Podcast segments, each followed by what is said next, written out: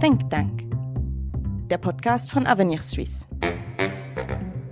Der Denkfabrik beim Denken zuhören. Mit Marc Lehmann. Die besten Straßen, die besten Schienen, eine Post in jedem Dorf, ein Tunnel durch jeden Berg, ein gut ausgebautes Stromnetz. Wir bilden uns etwas ein auf die Infrastrukturen in der Schweiz. Sie sind ein Erfolgsmodell. Sie haben uns Wirtschaftswachstum und Wohlstand beschert. Doch einfach weiter so, das geht nicht. Der Ausbau der Infrastrukturen muss neu geplant, gebaut, betrieben, reguliert werden viel problemorientierter, vor allem viel systemischer und vernetzter. Das sagt Matthias Finger, emeritierter Professor für Infrastruktur der EPFL in Lausanne. Herr Finger, klagen Sie nicht auf ein bisschen zu hohem Niveau? Das kann man schon so sehen, aber ich schaue in die Zukunft. Ich sage, die, das hat uns Wohlstand beschert, aber was ist der nächste Schritt? Wir können das nicht einfach so weiter durchdeklinieren und noch ein bisschen mehr Infrastrukturen, noch hier etwas. Wir haben den Platz dafür nicht, wir haben die soziale Akzeptanz dafür nicht. Das Geld hätten wir wahrscheinlich schon, aber, aber man kann nicht so, ich sage, silomäßig einfach weiter ins Land Infrastrukturen bauen nicht weiter silomäßig. Jede Infrastruktur für sich genommen würde eigentlich ganz gut funktionieren, aber so einfach, ähm, es müsste vernetzter sein. Ja, also ich denke, jede Infrastruktur für sich genommen ist auch relativ effizient. Ähm, man, man, müsste die Unternehmen anschauen, aber ich denke, dass die sind schon relativ effizient. Aber die Ineffizienzen sind genau an den Schnittstellen zwischen den Infrastrukturen. Und wenn wir Effizienzgewinne machen wollen, weil das müssen wir so oder so, dann müssen wir diese Schnittstellen be bearbeiten. Das heißt, viel systemischer an das Ganze rangehen. Also weiter so geht nicht. Die Zukunft bringt neue Herausforderungen, Digitalisierung, Urbanisierung, Dekarbonisierung. Ganz kurz vorab für die schnellen Hörerinnen und Hörer, wo sehen Sie den dringendsten Erneuerungsbedarf? Ich denke, also am dringendsten müssen wir beim Strom, bei der Stromversorgung etwas tun. Diese sichern. Und, und Strom kommt ja nicht, das ist ja keine primäre Energie, die wird aus irgendetwas gewonnen. Das heißt, äh, wir müssen schauen, dass der Strom produziert wird irgendwie und dann auch verteilt, verteilt wird. Äh, am zweitdringendsten wahrscheinlich müssen wir bei der Mobilität ansetzen. Gut, das wollen wir diskutieren. Was muss sich verändern, damit die Schweiz eine zukunftstaugliche Infrastruktur bekommt oder behält? Matthias Finger, Sie sind ja Politologe von Haus aus, aber irgendwo habe ich mal gehört oder gelesen, dass Ihnen zu theoretisch, Sie, Sie denken lieber wie ein Ingenieur, also einer, der Probleme lösen will, ja? Genau, ja, ja, ja, genau. Das, äh, mir ist es bei den Ingenieuren sehr wohl gewesen. 20 Jahre bei den Ingenieuren, da war ich viel glücklicher als da irgendwie acht Jahre bei den Politologen, wo man irgendwie eine veraltete Theorie abarbeiten muss. Ähm, die Ingenieuren wollen Probleme lösen. Das Problem bei den Ingenieuren ist, dass sie oft zu kleinräumig, zu kleinkariert die Probleme definieren und ich möchte das im Großen machen und dann sind die Probleme nicht nur technisch, sondern sind eben auch institutionell. Ja, und das beschreiben Sie in Ihrem neuen Buch Infrastruktur Schweiz, ein Erfolgsmodell in Gefahr. Zum Thema waren Sie bei uns in der Denkfabrik zu einem Austausch zu Gast und jetzt auch herzlich willkommen noch im Think Tank, dem Podcast von Avenir Suisse. Und ich begrüße Samuel Rutz, Senior Fellow und Leiter Programmplanung und Forschung. Du befasst dich schwerpunktmäßig mit Wettbewerbs- und Regulierungsfragen, Sammy, und bist unser Mann für die Infrastrukturen. Siehst du es auch wie Herr Finger? Ähm, ist das Infrastruktur-Erfolgsmodell Schweiz in Gefahr? Ja, das ist es sicher. Ja. Also es gibt da ähm, verschiedene Probleme, auf die wir zusteuern. Ähm, die einen wurden schon angesprochen. Eben, ähm, wir sind ein Land, das, das am Wachsen ist. Äh, Bauland ist knapp, aber wenn diese Infrastrukturen an Grenzen stoßen, dann müssen wir neue haben. Wir wissen nicht, wo wir sie bauen, wir wissen nicht, wie wir sie bauen. Ähm, über dem Boden, unter dem Boden, auf dem Boden, überall ist, ist es knapp. Äh, das ist die eine Dimension. Äh, wir, wir haben ähm, den Klimawandel, den wir irgendwo angehen wollen. Das hat Auswirkungen auf unsere Infrastruktur. Wie entwickeln wir sie weiter? Wie machen wir sie CO2-frei vielleicht? Wie ähm, passen wir sie an? Wie schützen wir sie? Das sind alles große Herausforderungen. auch die Digitalisierung, die wurde schon angesprochen. Die macht auch etwas mit der Nachfrage nach, nach diesen Leistungen oder viele Infrastrukturen oder Infrastrukturdienstleistungen, die verändern sich wahnsinnig aufgrund dieser Digitalisierung. Da braucht es eben auch dann neue Infrastrukturen, die völlig anders gedacht sind, als wie sie heute bestehen. Genau. Also da haben wir schon große Herausforderungen. Du umschreibst da schon die Probleme, die auf uns zukommen. Was, wenn du das jetzt hierarchisierst, für dich auch ähm, der größte, dringendste Handlungsbedarf ist wo? Ich, ich glaube, das kann man gar nicht so sagen. Daher ist überall, also diese, das sind ja wirklich vernetzt diese, eben. Ja, das sind die vernetzten Probleme. Das ist eben dieses, diese Querfunktion oder Quer Megatrends, die eben alle Infrastrukturen treffen und man muss überall mitdenken. Und das ist ja auch, ähm, glaube ich, das, was auch du, Matthias, sagst. Man muss das vernetzt denken, sonst kommt das nicht so gut. Gut, damit die funktionierenden Einrichtungen, die wir ja noch haben, die ein Standortvorteil für die Schweiz sind, damit das so bleibt. Wir wollen es diskutieren. Die Schweiz eine Infrastruktur-Erfolgsstory, wenn wir kurz beim Ist-Zustand sind oder wie es auch war, gut ausgebaut, Herr Finger. Ähm, das hat auch mit der Vergangenheit zu tun, nicht wahr? Also die, die Schweiz, dass das da besser ähm, gebaut oder aufgebaut ist als, als, anderswo, da lohnt sich vielleicht der Blick zurück. Das ist auch, muss man sagen, weil die, die Schweiz vor dem Krieg verschont äh, wurde und ähm, äh, nicht alles neu aufbauen musste, sondern eben weiterbauen konnte. Genau, genau. Äh, wir, konnten, wir, wir hatten unsere Infrastrukturen waren nicht zerstört wie im, wie im Ausland. Äh, wir konnten darauf aufbauen. Wir konnten mit dem Wirtschaftswachstum sofort loslegen. Äh, viele Arbeitskräfte kamen in die Schweiz und das, das bedarf nach neuen Infrastrukturen, ein Riesenwachstum, Bevölkerungswachstum. Also ja, wir, und wir hatten auch noch den Platz damals. Das, Den haben wir jetzt nicht mehr. mehr genau, auf das kommen wir auch zu sprechen, natürlich. Vielleicht ergänzen, das ist ja zum Beispiel ähm, ähm, ziemlich ähm, typisch, dass äh, in der Wasserkraft, oder? Ähm, da kommt jetzt der Heimfall. Das Zeug wurde vor 80 Jahren etwa gebaut und geplant. Jetzt muss man schauen, was man mit diesen Infrastrukturen macht. Das zeigt ja genau das. Äh, eben, wir haben sehr früh gebaut, gute Dinge gebaut. Kann das auch ein Nachteil sein, dass man so früh gebaut hat und jetzt wie mehr Probleme bekommt, etwas umzubauen?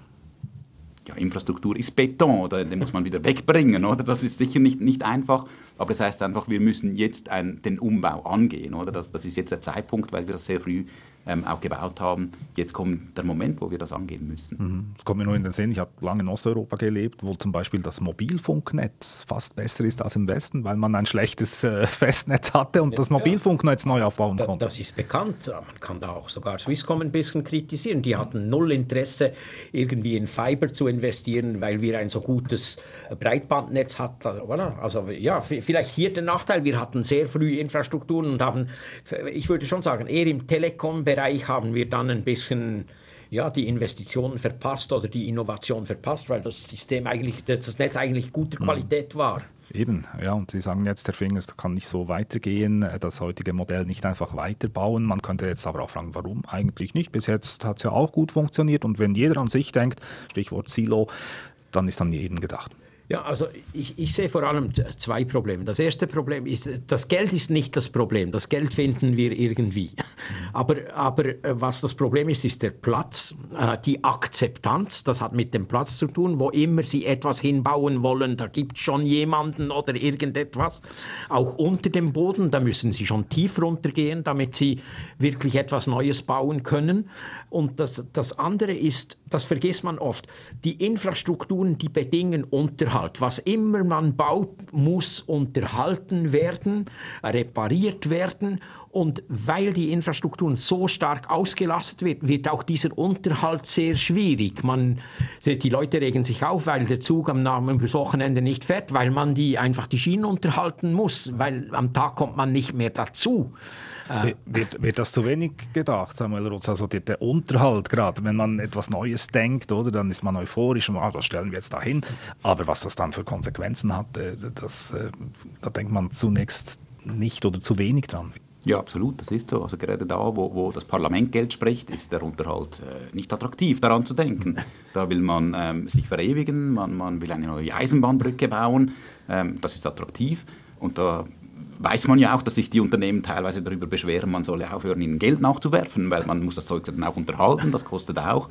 Aber das ist halt das politische System und vielleicht können wir nachher noch ein bisschen darüber ähm, äh, sprechen. Das ist eines der großen Probleme, äh, dass die fiskalische Äquivalenz nicht gegeben ist. Also die einen geben das Geld aus, ähm, aber das ist Geld, das sie nicht direkt, äh, für das sie nicht direkt verantwortlich gemacht werden. Ja. Und das ist immer attraktiv, wenn man bestellen darf, ohne dafür dann äh, gerade stehen zu müssen. Also die Infrastruktur ein zentraler Beitrag für Wirtschaft, für die wirtschaftliche und gesellschaftliche Entwicklung des Landes und da ist natürlich das die Politik nie weit. Ja, alle wollen etwas vom Kuchen und alle, alle wollen etwas verteilen vom Kuchen. Ja, ganz genau. Das ist aus meiner Sicht eines der großen Probleme, ähm, dass äh, die, die Infrastruktur nicht, wie das du, Matthias, schon gesagt hast, systemisch geplant wird, sondern politisch. Mhm. Also es ist nicht eine bedarfsgerechte Planung, die wir hier haben. Wir Ökonomen hätten gerne eine, eine nachfragegetriebene Planung. Ähm, das ist bei den Infrastrukturen, weil es doch irgendwie auch staatlich finanziert ist, ein bisschen schwer, aber sie sollte zumindest bedarfsgerecht geplant sein. Aber das sieht man so nicht, oder? Wenn man in die Politik schaut, auch gerade zur Zeit. Es, es geht darum, dass jede Region ihr, ihr, Bauwerk bekommt. Ob sie es braucht oder nicht, ist gar nicht so wichtig. Es geht einfach darum, dass, wenn man da etwas baut, in der, ich weiß nicht, der Westschweiz, in der, in der Deutschschweiz halt auch etwas baut. Es geht sehr oft um Ideologie in der Politik. Es gibt gute Infrastrukturen, es gibt böse Infrastruktur. Ähm, je nach, nach politischer Couleur dann, oder? Ja. Ähm, oft ist die Bahn gut und die Straße schlecht, oder? Und am einen wird gekleckert und nicht geklotzt, da fließt alles rein, am anderen sagt man, nein, da braucht man nichts, auch wenn es da Engpässe gibt, die, ähm, ja, die uns behindern. Ja. Und Vielleicht geht es oft auch um Personen, die sich gerne ein kleines Denkmal aus Beton ähm, natürlich ähm, schaffen würden. Genau, also ich möchte in einem späteren Teil noch darauf zurückkommen und das noch diskutieren ausführlich, wie man die Probleme lösen kann. Eben der Ansatz, den Sie vorschlagen, Professor Finger, das eben auch vernetzt zu denken. Aber kurz vielleicht doch noch, dass wir die Probleme noch einkreisen können, äh, wo, worüber wir sprechen, was auf die Schweiz an Herausforderungen zukommt. Das wurde schon stichwortartig ähm, angesprochen. Eben äh, die Schweiz wächst. Äh, nehmen wir gerade die demografische Entwicklung, Herr Finger, Stichwort 10 Millionen Schweiz, das bedingt ja, ja, wir werden immer mehr, es bedingt einen Ausbau. Was heißt das für die Infrastruktur in einem kleinräumigen Land wie unserem? Oder die Leute wohnen irgendwo und pendeln zur Arbeit. Also meine lieben Architekturfreunde, die träumen von dieser 15, 15 Minuten Stadt, wo alle gerade dort wohnen, wo sie arbeiten und joggen gehen. Aber leider ist die Realität nicht so, weil sie finden ja die Wohnsubstanz gar nicht, wo sie hin möchten. Ähm, das heißt, sie werden pendeln oder, äh, oder wohnen dann in Bern, weil die Frau in Zürich arbeitet und der Mann in Lausanne oder irgendwie so. Also, und die, diese ganze Mobilität ist überproportional. Also je mehr es ist noch mehr zu als das Bevölkerungswachstum, weil man das äh, auf dem Papier schon optimieren kann, aber in Realität nicht. Und, und das, ja. Nimmt aber auch zu, weil die Mobilität das überhaupt möglich macht, nicht? Also eben die Infrastruktur. Die Infrastruktur macht das möglich, aber die Leute bei der Mobilität nehmen sie viel in Kauf. Die Leute finde ich ziemlich tolerant, wie lange sie bereit sind, im Stau zu stehen. Und äh, also ist man immer erstaunt. Nicht, das ist nicht ein Schweizer Phänomen, sondern ein weltweites Phänomen. Aber ich möchte vielleicht noch etwas sagen zu dieser ganzen wir optimieren die Schweiz, wenn schon die Schweiz, aber wir haben 350.000 Grenzgänger.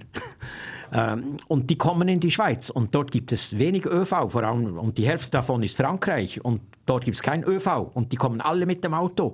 Und, und äh, Müssen oder, wir irgendwie absorbieren, ja, Genf, Basel. Ja, und, und das, das, oder das, hat, das sind Konsequenzen, die wir auch mitdenken müssen. Wir können nicht einfach an der Grenze aufhören, wenn wir unsere Arbeitskräfte im Ausland einsourcen. Ja. Deswegen sagen Sie auch, die Schweiz ist eine einzige Metropolitanregion. Genau, ja, 10 Millionen Stadt mit den Grenzregionen. Und eben für Ausbauten fehlt es häufig an Platz, an Akzeptanz auch. Es gibt Nutzungskonflikte, wurde auch angetönt von Ihnen, Herr Finger, auch unter der Erde zum Beispiel. Ich glaube, das muss man auch den Leuten noch mal klar machen. Es ist nicht nur, was man sieht, ne? es ist auch, was da unten im Boden versteckt wird. Es ist immer mehr, ähm, was einander in die Quere kommt. Ja, das ist so, oder? Ich meine, wenn man sich mal in einer Stadt überlegt, was alles unter der Straße ist, das ist die Kanalisation, dann kommt die Fernwärme, dann kommen die Gasrohre, dann kommt die Elektrizität, die ganze Telekommunikation, dann wollen wir Erdsonden überall äh, runterstecken, dann wollen wir natürlich den Verkehr unter die Erde bringen, das ist immer mehr, oder? Den wollen wir nicht mehr ähm, mhm. auf Tage äh, auf dem Boden haben. Äh, wir, wir, haben solche Visionen von Gütertransport unter der Erde. Mhm. Ich glaube, das, das, hat man noch nicht realisiert, dass es da Nutzungskonflikte gibt. Jetzt wollen wir noch die Städte vergrünen und Bäume pflanzen, aber die können ihre Wurzeln gar nicht schlagen, weil ah, es unter dem Boden keine Erde hat, sondern ja, Infrastrukturen. Das geht in diese Richtung und dann kommt das über dem Boden. Das ist auch etwas, was die Leute, glaube ich, nicht realisieren. Also vor Covid gab es ähm, schon, schon ganz ähm, ernsthafte Probleme mit Flugzeugen, äh, die landen und starten wollen, wie das geht. Ähm, und auch die Drohnen, du hattest das vorher auch angesprochen. Die Post hat früher immer ähm, so eine Drohnenforschung gemacht und so ein bisschen die Vision ähm, unterhalten. Jeder würde dann in Zukunft ein Päckchen per äh, Drohne geliefert bekommen. Äh, wenn man das mal irgendwie ausrechnen würde, was das bedeutet, dann, äh, wenn, wenn, wenn jedes Päckchen der Schweiz mit einer Drohne ausgeliefert würde, dann wäre der Himmel schwarz und der Lärm unerträglich. Also ist das so ein Beispiel dafür, dass eben mal so ein bisschen groß gedacht wird, aber letztlich die Konflikte auch, sagen wir jetzt, die Nutzungskonflikte, mhm. wenn man vom Raum spricht, nicht mitgedacht werden ja, genug. Genau. Ja, genau. sehe ich auch so, ja, das ist so. Ja, ja, das ist, da kann ich schon ein bisschen die Ingenieure kritisieren, oder? Die haben so schöne Visionen, dass sie so Drohnen sind schön, die, die, fliegen und das funktioniert, aber das lässt, das ist nicht, das lässt sich nicht ausrollen, flächendeckend ausrollen, einfach weil es andere Grenzen gibt. Das heißt eben mehr Koordination mehr Koordination. Man, ja, man muss das zusammen sehen mit dem Rest. Äh, man, man, sieht die Drohnen, die, die, Drohnen hat man, hat man gesehen, das Problem bei den Flughäfen jetzt. Dann muss man das abschotten, damit die Drohnen dort nicht hinfliegen. Voilà, also, aber merkt man immer nachher. Also die räumlichen Probleme, dann, Sammy, ähm, ein weiteres Problem, der Klimawandel. Wir müssen uns anpassen an die klimatischen Bedingungen, die Infrastruktur anpassen. Was heißt das? Ja gut, also zuerst mal muss man sich eigentlich äh, klar werden, was äh, der Klimawandel für die Infrastruktur bedeutet. Und ich glaube, auch da sind wir noch nicht so wahnsinnig weit, oder? Ähm, das geht um, um natürlich direkte Effekte, dass wir bei mehr Unwetter oder äh, Unwetter oder Extremereignissen die, die Infrastruktur selber Schaden nehmen kann. Aber es gibt auch so indirekte Effekte. Wenn die Schienen sich aufheizen, kann man weniger schnell fahren, das kommt zu Verzögerungen wenn sich das Kühlwasser beim AKW ähm, auf, äh, also wenn das, wenn das Wasser wärmer wird, dann kann man weniger produzieren und solche Dinge, das sollte man mitdenken. Und dann sollte man halt wirklich darüber nachdenken, wie wir diese Infrastrukturen da, wo man es kann, anpassen kann. Das ist ein bisschen ein politisches Tabu. Wir wollen ja vermeiden, wir wollen nicht anpassen. Darüber, darum spricht man nicht so viel über diese Anpassungen. Aber das sollte man unbedingt tun. Wir müssen über den Schutz dieser Infrastrukturen nachdenken. Offensichtlich, wenn Sie einen Berghang oder der ähm, am Rutschen ist, irgendwie eine Infrastruktur haben, dann muss man sich überlegen, was tun wir. Mhm. Und es gibt auch äh, den Ersatz von Infrastruktur, der wichtig ist. Äh, alles, was CO2 ausstößt, ich denke gerade an die Energieproduktion natürlich, ähm, da muss man ersetzen. Also das sind verschiedene Dimensionen, die man da im, im Auge behalten sollte und meiner Meinung nach noch viel zu wenig auf dem Radar hat. Nehmen wir gerade die Energiewende, Finger. Ähm, also Energiewende ist eine Stromwende, habe ich gelernt. Ja, wir müssen Strom produzieren auf Teufel komm raus. Äh, und gerade das Stromnetz, das ist ja, das ist ja am Anschlag. Äh, ich habe gerade äh, kürzlich von Swissgrid selbst gelesen, dass das, das Stromnetz ja beim Ausbau hintenher hinkt, dass das eine dramatische Situation ist und das Stromnetz zur Achillesferse werden kann der Energiewende. Also da sind wir offensichtlich noch nicht so weit, nicht gerüstet. Ja, wir haben zwei Probleme. Die Produktion, der Strom selbst und dann das Netz. Wenn wir voll sagen wir, wir wollen den Verkehr elektrifizieren, dann muss man das, die Autos, die Batterien laden irgendwo. Wo ist das? Muss man planen. Nicht einfach sagen, kauft ein Elektroauto und dann steckt es bei euch zu Hause in den Stecker oder so. Sonst muss man dort das Stromnetz ausbauen. Ich glaube, das, das wird viel zu wenig eben systemisch gedacht. Äh, Elektrifizierung ist gut, aber auch nur, wenn der Strom durch nachhaltige erneuerbare Energien produziert wird. Sonst, sonst nützt das alles gar nicht, sonst ist es noch ineffizienter. Und dann kommt dazu, dass wir zwar eigentlich mitten in Europa liegen und eigentlich gut vernetzt sind mit Europa, aber irgendwie ähm, von diesem Stromabkommen abgekoppelt sind und uns äh, selber schaden. Haben wir aber selber verschuldet. Also, da, da, dass wir, uns, wir haben uns selber aus diesem europäischen Binnenmarkt herausgenommen. Das wäre nicht nötig gewesen. Und, und das, dort haben wir jetzt Probleme mit der Versorgungssicherheit. Wir, wir brauchen Strom zum Importieren und den kriegen wir nicht. Ähm, äh, die Grenze, wir sind zwar sehr, sehr gut vernetzt, aber wir haben kein Stromabkommen. Das heißt, wir können gar nicht so Strom handeln wie in der EU. Dazu wird jetzt in der EU Strom gehandelt und der fließt teilweise durch die Schweiz als Konsequenz, weil die Strom eben den geringsten Widerstand wählt. Das sind Konsequenzen für uns, aber davon können wir nicht profitieren. Das generiert noch Kosten bei uns. Ja ich glaube, ein Podcast für sich dann, die ganze Diskussion über die Stromversorgung und natürlich auch ähm, ja, Energiewende. Ein weiterer Punkt, den, äh, den, ich noch kurz ansprechen möchte, die Digitalisierung. Samuel Rotz, Digitalisierung beeinflusst, welche Infrastruktur wie gebaut wird. Nicht? Also das ist ein, ein entscheidender Punkt. Absolut. Also ich glaube, man muss unterscheiden. Einerseits äh, hat die Digitalisierung einen Einfluss da, darauf, wie gebaut wird. Es wird neu gebaut. Also wie das Beispiel sind vielleicht irgendwelche ähm, äh, intelligenteren Baumaterialien, die einem sagen im Stau dann drin, Achtung, da ist was nicht mehr gut, da müsst ihr jetzt äh, sanieren, äh, während man früher da nicht reingucken konnte. Das sind solche Dinge. Aber viel wichtiger ist meiner Meinung nach, was ich schon vorher angetönt habe, dass die Digitalisierung die Nachfrage nach Dienstleistungen verändert. Also bei der Post, die Leute wollen auch keine physischen Briefe mehr verschicken, das ist einfach passe. Ähm, Im im, im Telekom-Bereich, man verdient mit dem Fixnetz, das haben wir schon angesprochen bei der Swisscom, schlicht kein Geld mehr.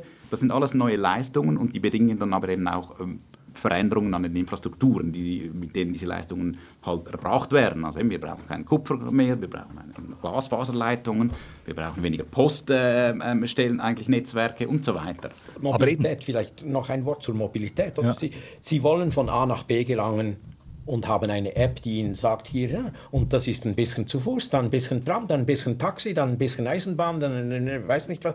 Und, und, und die gilt, digital ist das vernetzt, aber physisch ist das noch nicht abgebildet. Mhm. Ja.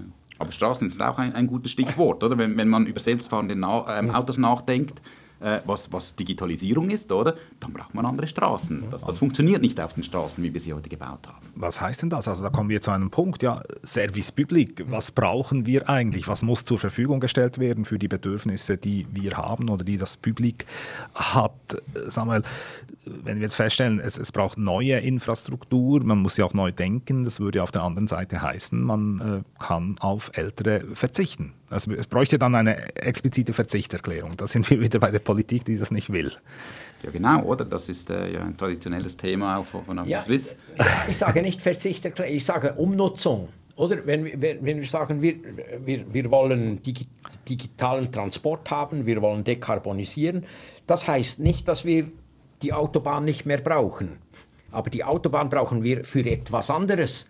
Die wird vielleicht elektrifiziert mit einer Oberleitung, die Lastwagen fahren elektrifiziert, vielleicht hat es, weil wirklich im individuellen Personenkraftwagen von Zürich nach Bern zu fahren, ist nicht sehr, sehr schlau und effizient. Aber die Autobahn wird es trotzdem brauchen für ganz andere Dinge, Busse, Kollektivtransport, Gütertransport, all das. Man muss auch gewisse Umnutzungen denken, Umschläge, Umschlagräume, wo, wo wird geladen, wo wird, sind diese Mobilitätshub, von einem Transportmodus auf den anderen umgeht umgestiegen wird, so, so Umnutzung von den bestehenden Infrastrukturen. Nicht weniger. Ja, da bin ich einverstanden. Aber es ist nur, es ist ein Teil, des, ich glaube, es ist eben schon auch, auch weniger. Es ist Umnutzung und auch weniger. Vielleicht sind das kleine Dinge, aber wir brauchen keine Telefonzellen mehr, wir nein, brauchen auch nein. keine Poststellen mehr. Und also es gibt Dinge, klar, die, die fallen klar, weg, ja. aber die bringt man teilweise politisch nicht weg. Oder? Wir, wir bringen keinen Abbau des, des Poststellennetzes durch die Politik. Ja. Unmöglich, obwohl es das nicht mehr braucht. Genau. Vielleicht kann man das umnutzen, das sind ja Liegenschaften, in dem, dass man einfach Wohnungen baut oder irgendwas, aber ähm, den Service da braucht es nicht mehr. Äh, Infrastruktur ist Service Public und Service Public ist Politik und wir stellen fest, ja, Politik will für alle etwas, also es ist schwierig, den Bedarf an, an Service Public abzustecken. Ja, absolut. Also ich, ich finde ja. schon, also vielleicht nur ganz kurz, meine, meine Beobachtung ist natürlich, und da sind wir wieder bei dieser fiskalischen Äquivalenz, solange die Politik für den Service Public nicht bezahlen muss, sondern ihn einfach bestellen darf, mhm. ähm, und wir diese intransparenten Finanzierungsmodelle haben, äh, da wird nichts abgebaut. Weshalb auch? Also man kann sich ja nur selber schaden. Sie runzeln die Stirn, Herr Finger. Ein Element dazugeben, also das, das, stimmt schon, aber, aber Service Public wird oft noch sehr physisch gedacht und wir sind jetzt, ich, mit der EPFL sind wir jetzt dran, was wäre ein digitaler Service Public? Also zuerst mal, braucht es den überhaupt? Wie sähe der überhaupt aus? Ähm, und, und und die auch den Gedanken des Service Public ins digitale Zeitalter übernehmen und nicht einfach sagen, okay, das ist jetzt halt die Poststelle, das war Service Public und digitale Briefe oder weiß nicht was ist nicht mehr Service Public, ist wahrscheinlich auch nicht ganz richtig, aber was wäre das dann? Oder kann man das den Googles der Welt überlassen? Vielleicht können die den besseren Service Public machen. Aber das ist schon wichtig. Also ich, ich sehe das schon auch so, dass der, der Service Public könnte zusammenwachsen und das sind wir wie bei deinen Silos. Oder? Mhm. Ähm, ich, ich, weiß nicht, ich, ich, brauche keine Post und keine Telekom als zwei Silos. Ich brauche eine Glasfaser, ja. Punkt. Oder? Ähm, über die ich irgendwelche digitalen Services beziehen kann, über die ich ein, ein, ein E-Mail empfangen kann, was, was das Äquivalent zum Brief ist, ähm, über das ich Telefon, Videokonferenzen machen kann. Da gibt es schon, schon Potenzial, da, da, bin ich völlig einverstanden. Aber das wird in der Politik nicht annähernd so gedacht, oder? Sondern nein, wir, wir wollen ein Fixnetz noch immer und wir wollen den Brief und die Zeitung und, und, ja. und Das, das, das geht überhaupt nicht in die Richtung in der Politik. Und alles muss irgendwie finanziert werden. Ja? Das, äh, ja, das ist dann die nächste Frage. Oder? Wenn wir dann definieren, was der Service Public eigentlich leisten soll, die Frage, wie soll er finanziert werden? Das ist in der Schweiz auch nicht ja. so transparent. Ja, wo, wobei ich bin nicht so sicher, dass der digitale Service Public so viel kostet. Ich denke, das ist mehr eine Regulierungsfrage. Wollen wir den flächendeckend, wollen wir, wollen wir den so, dass alle Zugang haben oder irgendwie so. Das sind mehr Regulierungsfragen als wirklich Kostenfragen, weil wir sehen ja bei der Digitalisierung, da hat es riesen Investitionen. Äh, ich sehe das nicht so sehr als Kostenblatt. Der physische Service Public kostet, ja. aber aber der digitale ist mehr eine intellektuelle und dann eine Regulierungsaufgabe. Gut, und die Frage kann ja schon sein, der Service Public, ist das immer auch eine, eine Staatsaufgabe? Muss der immer auch staatlich finanziert werden? Oder gibt es dann Möglichkeiten, da auch die Privaten zu involvieren? Punkto Liberalisierung ist die Schweiz jetzt nicht gerade ein Vorreiter. Jede Menge. Public-Private Partnerships ist ein super Modell, um Service Public zu finanzieren. Ist einfach in der Schweiz nicht angekommen. Warum nicht? Aber ich weiß auch nicht. Da, da, da sind wir irgendwie viel zu in, in einem Land, das doch sehr staatsgläubig ist wie Frankreich, ist Public-Private Partnership gang und gäbe. Das sind die private Wasserunternehmen, private Transport, die im Auftrag des Staates arbeiten. Das ist durchaus möglich. Was ist deine Erklärung, Samuel, dass, äh, dass die Liberalisierung in der Schweiz, in der eigentlich liberal denkenden Schweiz, so nicht vom Fleck kommt diesbezüglich? Ist schwer, eine, eine Erklärung zu finden. Oder? Wir, wir haben ja gesehen, in der EU in den 90er Jahren hat man begonnen zu liberalisieren. Mhm. Ähm, die Schweiz hat da ein bisschen begonnen mitzuspielen, ähm, hat dann aber sehr schnell aufgehört. Äh, es war kein Druck mehr da irgendwie, ich, keine Ahnung. Man hat diese, diese komische weder Fisch noch Vogel-Situation geschaffen mit irgendwelchen Staatsunternehmen, die sich aber trotzdem privat fühlen, weil sie dann halt irgendwelche privatrechtlichen AGs sind, aber zu 100% oder 51% im Besitz des Bundes das, das hat sich so verstetigt und ich glaube, es ist einfach, ähm, die Politik will es nicht loslassen, weil sie mitsprechen ähm, will. Äh, die Unternehmen selber profitieren bis zu einem gewissen Punkt davon. Es ist, es ist einfach sehr schwer, das zu durchbrechen, aber äh, eine genaue Begründung kann ich auch nicht liefern. Aber jedes Mal, wenn man versucht, was zu tun, dann... Ähm, Wann würde der Wettbewerb funktionieren? Was müsste erfüllt sein? Also in diesen Bereichen ist es ja immer so, wenn, wenn man Wettbewerb will, dann ist das ähm, bis zu einem gewissen Grad künstlicher Wettbewerb. Oder? Es, es, geht um Bereiche. Äh, Managed Competition. Managed Competition, genau. Es geht um Bereiche, um Netzwerke, die halt irgendwelche äh, äh, ökonomischen Charakteristika haben, Merkmale, die tendieren zu Monopolen. Und das ist, was wir auch immer sagen. Also was blöde wäre, einfach ein Monopol ähm, vom Staat zu den Privaten zu geben, da muss man sich dann nicht wundern, wenn die Preise steigen, oder? Das ist klar. Man muss dann Rahmenbedingungen schaffen, dass der Wettbewerb irgendwo funktionieren kann. Zugangsregime sind wichtig, solche Dinge. Ähm, aber da sieht man im Ausland, was funktioniert und was nicht so gut funktioniert. Ja, und dort können wir schon etwas von der EU lernen. Das ist die Regulierung. Es braucht eine saubere Regulierung. Äh, der Wettbewerb muss reguliert werden, damit er funktioniert. Und, und dort sind wir so schwach in der Schweiz, weil wir, wir wollen Regulatoren. Niemand will die Regulatoren. Äh, die Bundesämter wollen sie nicht, weil sie das lieber selbst machen. Die, die Staatsunternehmen wollen es auch nicht, weil sie lieber nicht reguliert wären. Ich glaube, dort, dort ja. klemmt es eigentlich. Also ich, ich habe das Gefühl, es gibt ja zwei Varianten. Entweder man lässt das Zeug beim Staat, das ist vielleicht nicht so, was wir jetzt mögen, oder man dereguliert es, aber mit der entsprechenden Regulierung. Aber die Hälfte zu gehen des Weges, genau. das ist irgendwie eine komische Geschichte. Das sieht man auch in der Politik, wenn es dann nicht klappt in der Schweiz. Dann sagt links, ja typisch, ihr habt es liberalisiert. und, und rechts sagt, nein, nicht typisch, ihr wir haben es eben nicht vollständig liberalisiert, darum kann es ja nicht funktionieren. Also es, es ist dann immer so, mhm. dass jeder sich bestätigt fühlt und wir sollten einfach auf die eine oder die andere Seite. Und ich denke, die Deregulierung wäre schon die Richtung, die die ganze Welt eingeschlagen hat, ähm, das kleine gallische Dorf hier, der, äh, die Schweiz, ja. sollte sich da vielleicht doch mal überlegen, ob man nicht ähm, der Rest der Welt. Da muss ich schon sagen, im europäischen Vergleich haben wir mit dem wirklich Mühe, mit dieser Regulierungsangehensweise. Und das hat, ich weiß nicht, das hat auch mit diesen Staatsunternehmen zu tun, die eben weder Fisch noch Vogel sind und aus dem einen gewissen Vorteil herausschlagen können. Was ziehen wir jetzt da zum Schluss für ein Fazit, Herr Finger? Was tun wir konkret? Sie fordern ja, Sie fordern Herr Rösti auf, den neuen Infrastrukturminister ein Herkules zu sein. Was meinen Sie damit? Also, oder wir haben den Vorteil in der Schweiz, dass wir ein Infrastrukturministerium haben, das alle Infrastrukturen beim gleichen Minister vereint. Das, das heißt, Herr Rösti könnte diese Infrastruktur neu strukturieren, also die, die, die, die Gouvernanz, die Ämter neu strukturieren, so dass sie den neuen Bedürfnissen anpassen. Ein Digitalisierungsamt, das es heute nicht gibt, ein, ein Gütertransmobilitätsamt, das es heute nicht gibt, ein Energieversorgungsamt statt ein Stromamt. Irgendwie, das wäre, das wäre der erste Schritt. Und wenn die Ämter neu strukturiert werden, dann würden sie auch die Probleme anders angehen. Also das würde sofort Konsequenzen haben. Mhm. Also sein, das UWEC, äh, das die Gesamtverantwortung übernimmt, kannst du dir das vorstellen? Grundsätzlich schon. Ich, ich, ich, frage mich, ob das reichen würde, weil am Schluss ist das nur die Verwaltung und wenn die Politik ähm, nicht mitzieht, ja, ja. dann weiß ich nicht, wie das. Ich glaube, man müsste da oben drauf halt noch irgendwie eine Anreize für eben eine bedarfsgerechte Planung pfropfen, oder? Dass ein Parlament dann wirklich am Schluss sich überlegt, was brauchen wir, äh, möglichst systemisch und, und, und, und äh, vernetzt, wenn das möglich wäre, und dass sie eben auch die Konsequenzen davon trägt, oder dass sie auch die Rechnung vorgesetzt bekommt, wenn sie dann was tun will. Also ein Preisschild. Die Verwaltung macht ja die Politik. Wenn wir die Verwaltung anders strukturiert werden, würde sie der Politik auch etwas anderes vorschlagen. Bundesrat Rösti, Samuel hat gesagt, ja, dass äh, Bundesrat Ogi, Altbundesrat Ogi sein Vorbild ist, ein großes. Und er hat ja viele, auch Zückerli verteilt, hat immer gesagt, ja, wenn die Deutschschweizer was bekommen, müssen die Westschweizer auch was haben. Wenn der Gotthardtunnel gebaut wird, muss auch der Lötschberg gebaut werden. Berggebiete, Schiene, Straße, alles. Das ist ja genau nicht die Prioritätensetzung, von der wir jetzt gesprochen haben. Ja, genau nicht. Das macht auch ein bisschen Angst. Da scheint sich nichts zu ändern, oder? Man ist ein bisschen von einer ideologischeren Planung zu einer ähm, gut schweizerischen Planung. Jeder bekommt ein Stückchen vom Kuchen übergegangen. Aber mir scheint, jedenfalls ist es nicht offensichtlich nach außen, dass da eine Strategie dahinter steckt. Was brauchen wir eigentlich? Wie lösen wir die Probleme? Sie fordern ja, Herr Fingers, ein, ein Think Tank. Mhm. Wir sind da. Aber wenn ihr Swiss denkt, was sollen wir denken?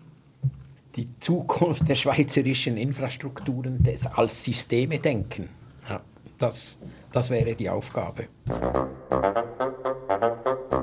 Think Tank, der Podcast von Avenir Suisse. Ich bedanke mich beim emeritierten Professor Matthias Finger und bei Samuel Rutz, Senior Fellow bei Avenir Suisse. Der Podcast Think Tank ist auf allen gängigen Podcast-Kanälen verfügbar, neu auch auf der App Swiss Podcast. Bitte gebt uns Feedback, liked uns, wenn ihr uns mögt und dann hören wir uns bald wieder.